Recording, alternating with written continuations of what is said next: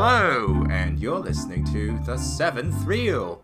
This week, Macbeth, a 1971 film directed by Roman Polanski, and The Tragedy of Macbeth, a 2000 no wait 2021 film directed by not the Coens, just Joel Coen. This was my pick because I thought it would be interesting to match these adaptations side by side. What do you guys think? Well, you picked it, so why did you pick it, and what did you think? Start off. Well, I've always wanted to see the Polanski mm-hmm. Macbeth. Uh, Yusuf, you and I tried to start it a couple years ago. We didn't make it past the first 10 minutes, and mm-hmm. I've always wanted to see more.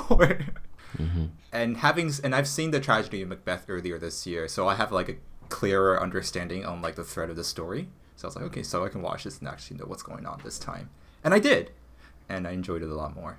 Mm. Well, I mean, did you think it was worthwhile? I prefer the Polanski version. I thought it was a lot more fun. I and hate yeah, the, I gen- the Coen one. Like I hate it uh, with a burning passion. I thought I thought you liked the visuals, right? Because of the I did artist. like. I did like the visuals. The first time I watched it, the visuals and were enough to like justify mm-hmm. the whole film. But now mm. it was just like it sucked you into an entire world of misery. The whole film was miserable. It was mm. dog. It was boring. That's not what Shakespeare yeah. is. Like, it doesn't need to be that dog. It's literally like if Zack Snyder did Shakespeare. This is what would be the result. That's awesome. And I hate it. It just completely misunderstanding the whole play. There's no comic relief. Just, just terrible. I just really didn't like it. Yeah, the entire time I kept thinking, why? Like, why yeah. this? Why would, like, what justifies making another Macbeth adaptation and also uh, why now? And like, I know, like, and we're such a miserable time. Like, mm. why make the most miserable film you could possibly make? Yeah, like, surely I, make something know. hopeful, you know?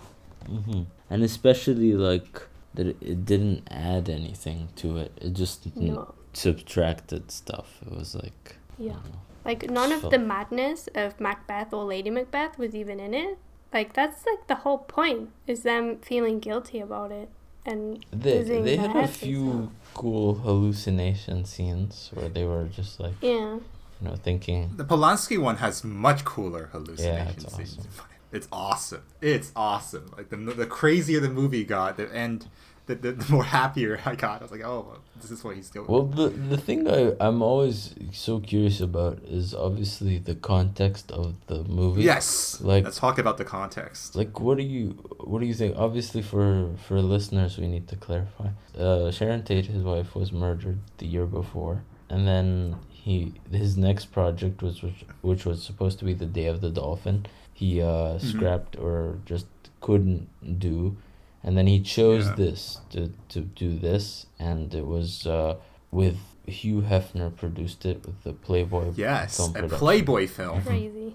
And so i i'm just curious as to what do you think uh, was the reason behind it? And even if it, there's no like explicit reason you think maybe subconsciously what do you think he was he was trying to do? I think like there's obviously there's the theme of guilt and violence and guilt, right? And they can and, and the trauma that follows in the wake of violence. I think the most visually explicit sequence in was when the uh, the family, the mother and the child, were ambushed in the house mm-hmm. by the assassins, and it gets burned down. And that was that genuinely felt like him internal, not internalizing, but trying to work through a lot of that grief by representing it. Hope like maybe consoling himself through art is kind of what I felt was going on a lot of the times. Because the visualize, because just the way it's visualized, like the, the shot of the burning cross, like in the, within the room, like it felt also explicit and so hellish that it's like they can't, you can't not think of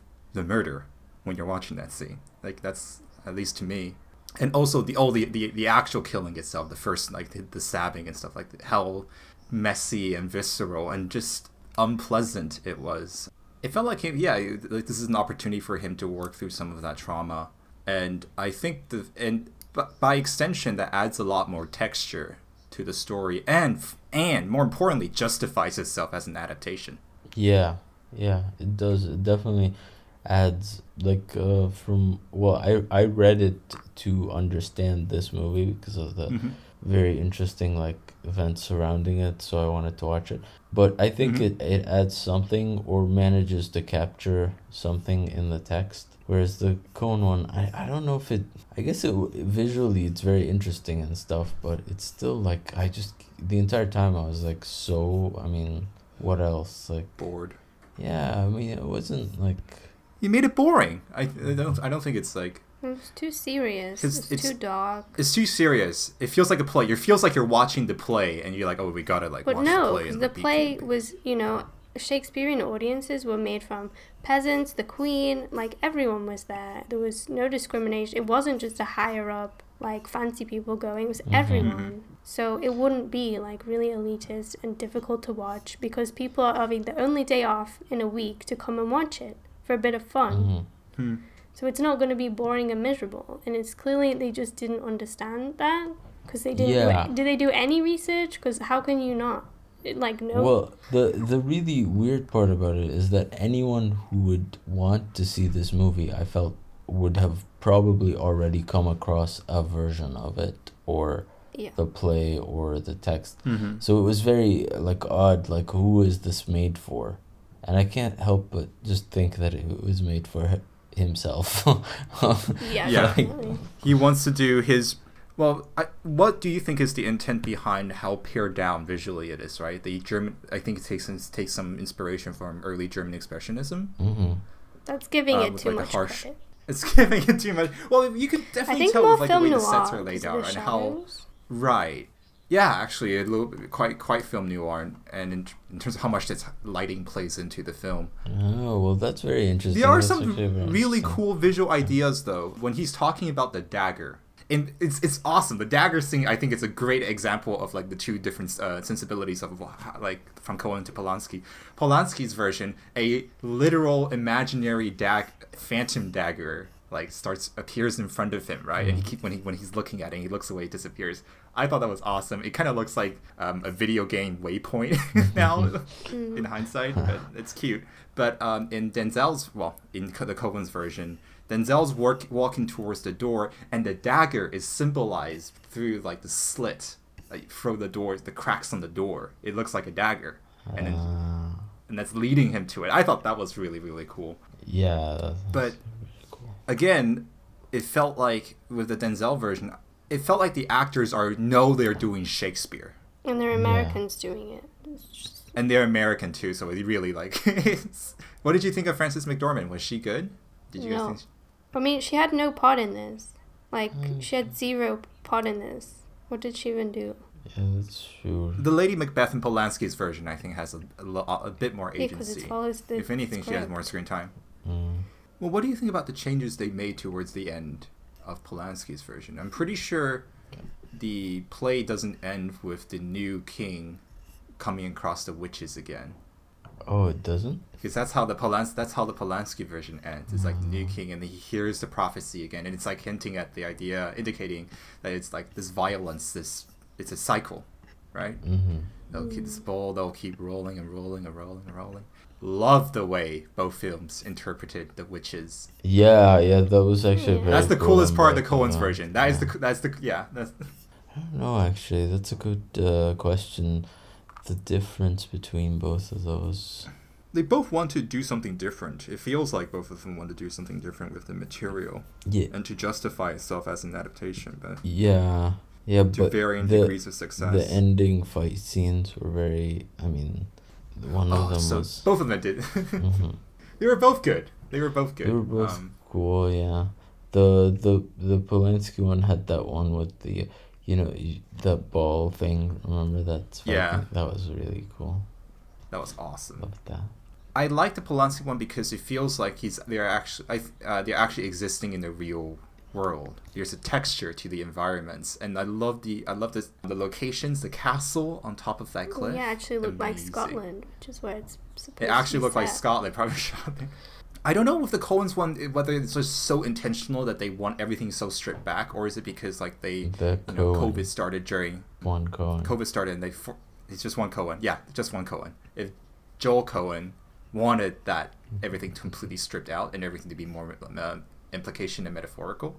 Is that a production restriction because of COVID, or is it because what he, is, or is that what he had in mind all along? Was was my it question. just going on like the illusion of theater that when you're seeing on a stage, you believe everything that's told to you? But it doesn't that fully work. Oh shit! I don't think it fully That's- yeah. works the same way in film. Like Mm. you need the support in Mm. film. The suspension of like disbelief is kind of ruined by just every other film giving you all of it.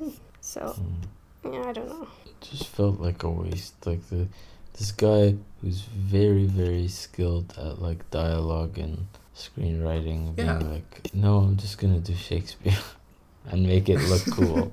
And the, Like, this the would be a Shakespeare very- play that's been done so many times in film, like yeah, yeah, I would have appreciated it being like a, Both of these are better than the Michael Fassbender version. Just to get that out. the whisper Uh, version ours- where everyone's whispering. The whisper version.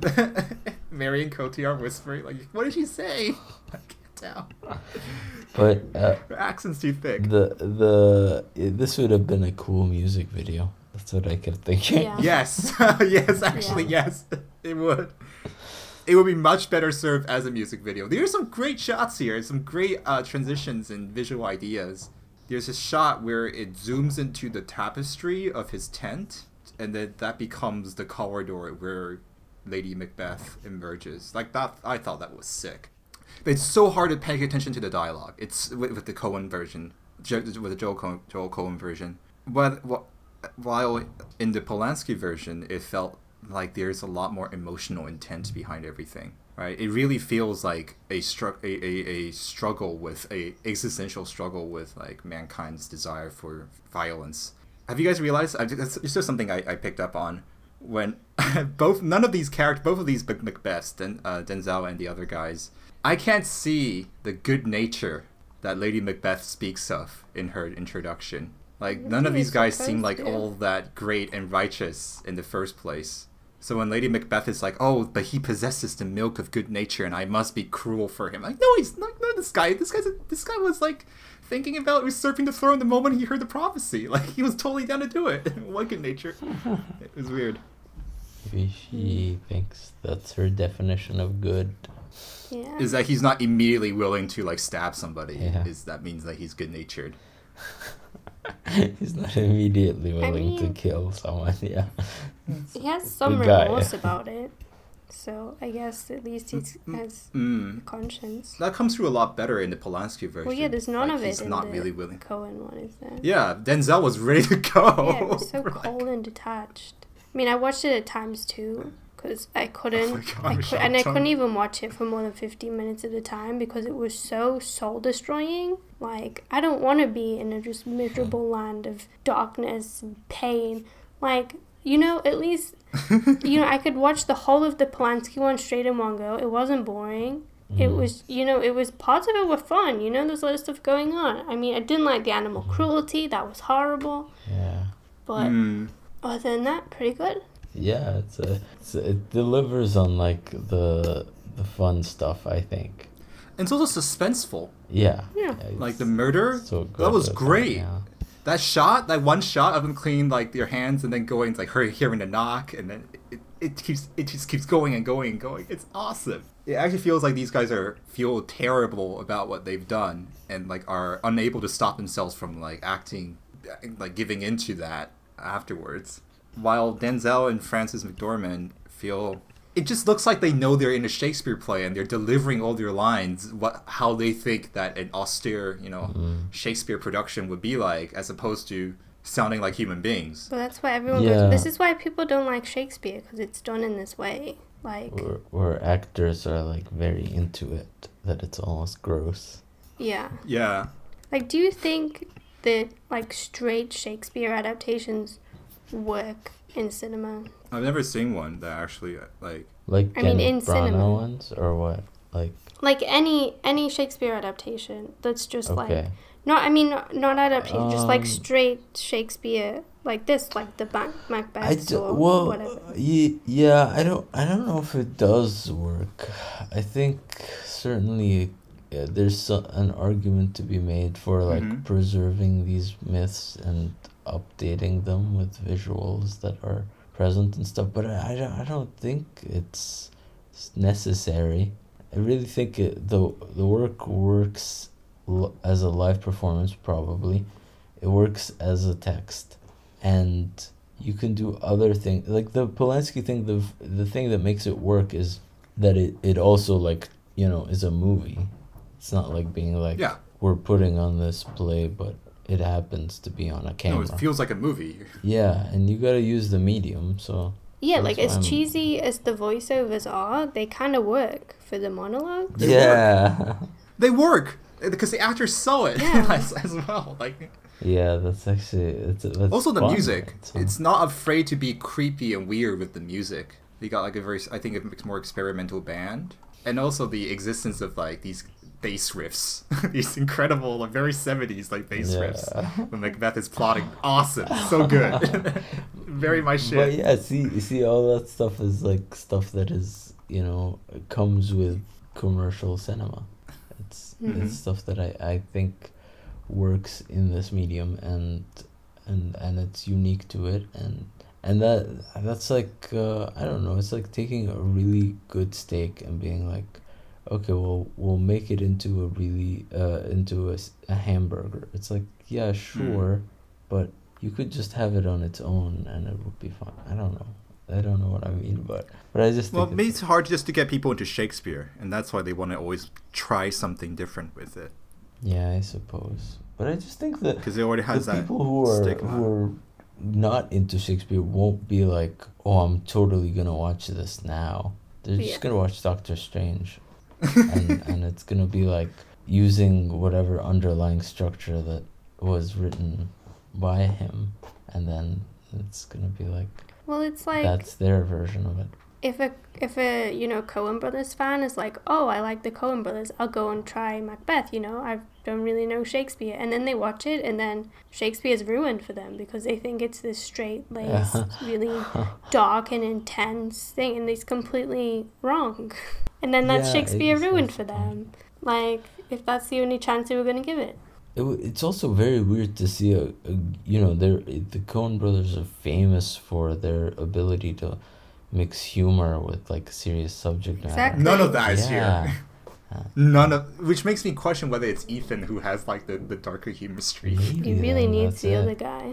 and the more human touch. Um, Yeah, maybe honestly, maybe it's that. It's like when you listen to like solo McCartney records or solo John Mhm. Lennon records, and you're like, "What? This is too raw," or "This is too silly." This has the uh, eccentricness. Like I guess Joel uh, here has like gives that eccentricness and like darker edge, but I guess Ethan's the one who balances out with like the good the good lines and the good humor.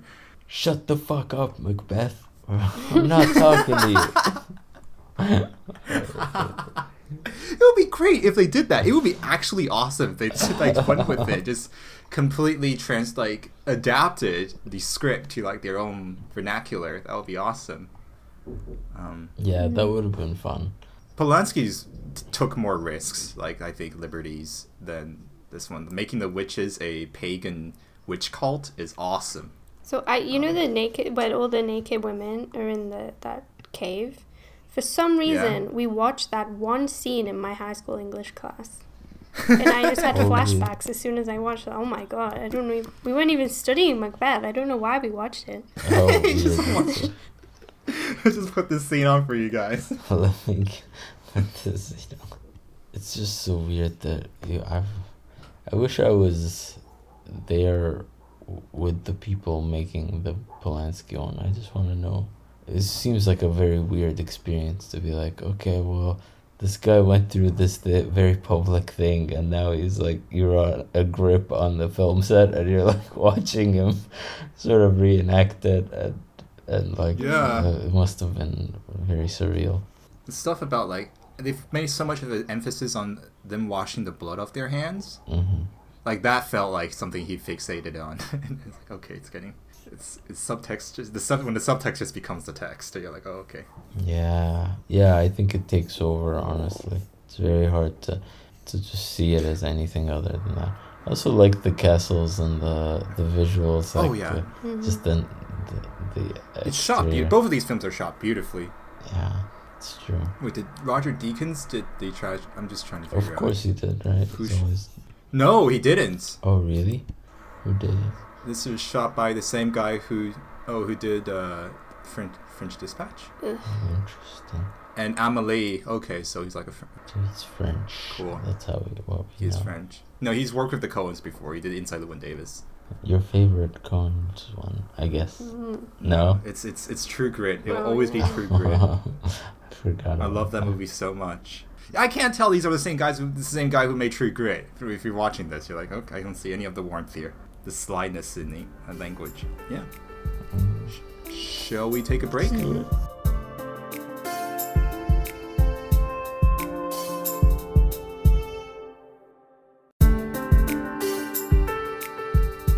And we're back. Now, step right up, ladies and gentlemen. Seven reels. Let's rate them up. Who wants to go Mm. first?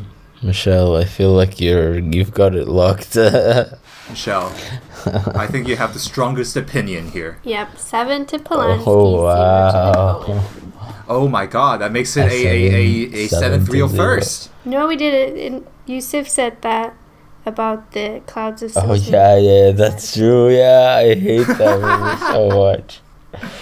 You did your buddy I hate Orson it so much. dirty in Such that. a No. dumb movie. Um, okay, sorry. I would right, go um, um, what would you rate this? probably five and two. I feel, or yeah, yeah, yeah. Actually, five and two. Yeah, I was gonna say four and three to be a bit more like diplomatic and change, but I don't know. Five and two seems right. I think the Polanski is just a lot stronger in general. It feels more like a movie. It feels like you're watching a movie. It's and it's fun. Mm. I will have to go with the same rating. Unfortunately, this one just isn't hitting for me, Joel. You got you gotta. Yeah, or, or Try just harder next write time. the script. You're really good at that. You're you're so. Yeah, just do your own stuff. Why do Macbeth as your first like solo? It's such a ah. It's such. He, I guess he wanted to make like this is my calling card, as like my own independent director. This brings us to what have we watched this week? What what, what have you watched? All right. Well, um, I I watched uh, the Birdcage. It's a movie with Ooh. Robin Williams and Nathan Lane, and it's a Mike Nichols movie. It's a, a lot of fun. It has Gene Hackman in it playing this conservative guy. His daughter is marrying Robin Williams' son, and it's hilarious. It's honestly so funny. It it it manages to like kind of be progressive and also like not lame and and in the same way not preachy but but Mhm. really just a fun fun time uh, and and light and and just just Mm. a bright like it's the opposite of the tra- the tragedy of Macbeth Michelle yeah it's just a fun time and uh, yeah I, I loved it That sounds really good. Give that a go. I mean, mine's Mhm. very similar. When I watched, because I watched Oh, the new nice. Downton Abbey movie. I And it can't. I was can't wait. So good. I loved it. Like, it, I mean, it's it's very kind of cheesy and like nostalgic, and it feels like they're really tying everything up. And I hope they don't make another one because Mm. they might ruin it. But there's just like it's just really fun. Like there's a because it's all like um they're shooting a film at Downton, and then all the extras quit, and so the the servants have to dress up like the rich people, and they get to sit in the dining room where they always serve and pretend like they're rich for a Oh, little bit. It's really fun. actually light and funny Having seen the show, this is huge. Like this will be like I can't wait. I thought it was It's a really really good. like So, yeah. darker, more dramatic show. No, it's It not. can It's be, nothing, but not very nothing. often. It revels in nothing happening. like it's Yeah. just this and like the Gilded Age are a masterclass on like how to write But zero still plot somehow progression. entertain you. yeah, and still keep your audience like entertained. I thought it was all like being like, oh, Samantha didn't serve us properly, fire her, and then she becomes a peasant. It's a little okay. bit. It's a little bit of that. There's a little bit of that. Okay, well, You're not regardless, uh. I want to check it out. Oh, really? We watched the after party. Did you like it? we unfortunately didn't like it as much because we Oh, you guessed ge- who did you got by it. second How did- how did and you we were get just it? waiting for them to get to it. The guy who was Ah. ignored. Yeah, and I was like, well, what's a show like this gonna do? And you're like, if you're gonna go through everybody, it's gonna be re- it's gonna be the probably somebody who who you interview early, so you Oh. don't suspect it until the end. And then he does have the I most thought it. Would be, like, what's okay. his face? Like Barinholtz. Yeah. Oh, I love him. He's so I love good. how at one point he uh, he tells the story of uh, him seeing his daughter, and then he says in the story that he told his uh, ex-wife, "Oh shit, I shit my pants. I have to go." that was his his way of covering it up. so dumb. I don't know. Yeah, I thought that was I like some of the jokes. And the musical episode was fun, so I thought that was like I love all the yeah. That was those were great. All right, that brings us to our recommendations. Well, I can start if you want. So, uh, my recommendation is somewhat related, uh, not very explicitly. It's a movie called Me and Orson Welles by uh, Richard Linklater. So, uh, yeah, Oh, it's a it's a really like nice that. movie. It's kind of just like uh, light as well and fun. It's uh, about a, f- a friendship between you know, uh, Zac Efron's character, Richard Samuels, and uh, Orson Welles, who gives him a small part in his 1937 production of Julius Caesar. So, hmm so it's uh, it's a kind of Shakespeare related. Yeah, I think Zac Efron is actually Yeah. has some acting he's chops. he's not bad. Yeah, he's he's, He's kind of he's misused. good in neighbors. He's not bad. That's great. My recommendation is, for its own namesake, Lady Macbeth. An excellent film. It's not really an adaptation. The, don't worry, it's that's almost nothing to do with the actual Macbeth. But but well, thematically it does. Um, it stars Florence Pugh in one of her earliest roles. I think I think this is her breakout role. That or The Falling. I'm not sure which one uh, got her on stage more. But she's excellent in this. She's so good, and the story is so twisty and so messed up. Um, it, and it that still follows that Shakespearean tragedy arc of like you start out really kind of wanting this guy's this girl to succeed and her to get what she like get what she deserves, but then she just can't stop herself and she just keeps going and taking and taking and taking. It's awesome. That's my recommendation. So when I saw that film at the cinema, when it like the end credits came on, someone in the audience just goes, "Wow." See, that's that's great. See, that's isn't that I like that's a much better recommendation than I could ever give. Yeah. wow. yeah. It's so good. It's like Gone Girl, but a period piece. That's the best way I can sell it. Like the best version of Gone Girl as a period piece.